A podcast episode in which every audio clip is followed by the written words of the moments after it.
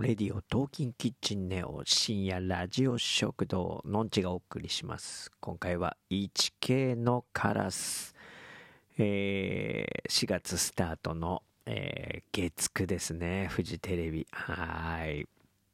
今回は、えー、竹野内豊さんと黒木華さんが主役なんですかね。うん。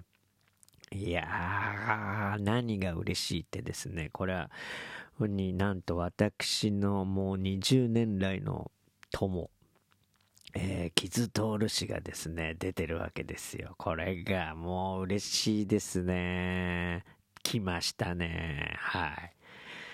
えー、これは嬉しい。そして、えー えー、他にね、あとね、桜井由紀さんも出てますからね。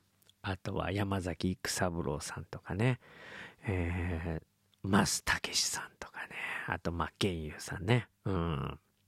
そして、あの、草刈民生さんですよ。うん。これはなんとなく、今日見た感じだと、最終的には、こう、竹野内豊さんと草刈民生さんが争うんじゃないかっていう感じに見えましたね。うん。あ、そして小日向さんですよね。小日向さんもいいですね。いい感じの役ですね。うん。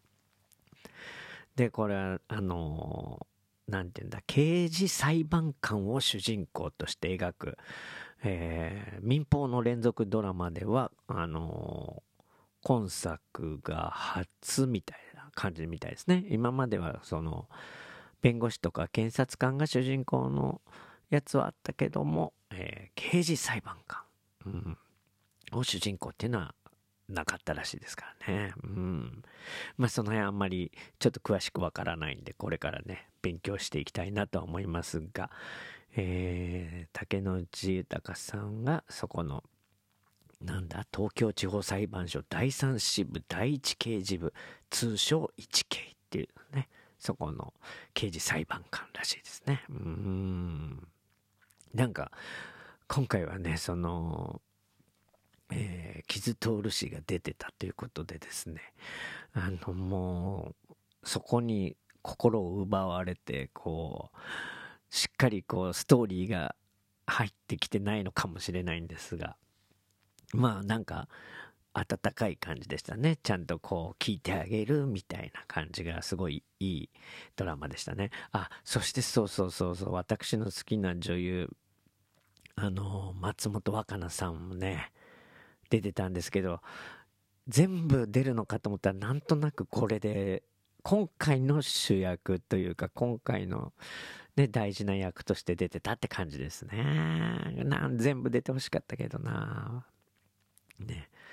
で、この竹野内豊さんは、この連ドラ出演がなんか、あの、義母と娘のブルース以来らしいですね。3年ぶりらしいですね。義母と娘のブルースも良かったですよね。うん。なので、今回もかなり期待してますけどもね。うん。で、今まではあれですもんね、タクシードライバーとかね、うん、教師とか、そういう役やってきた竹野内豊さんですけどもね、うん。いやいや楽しみですね。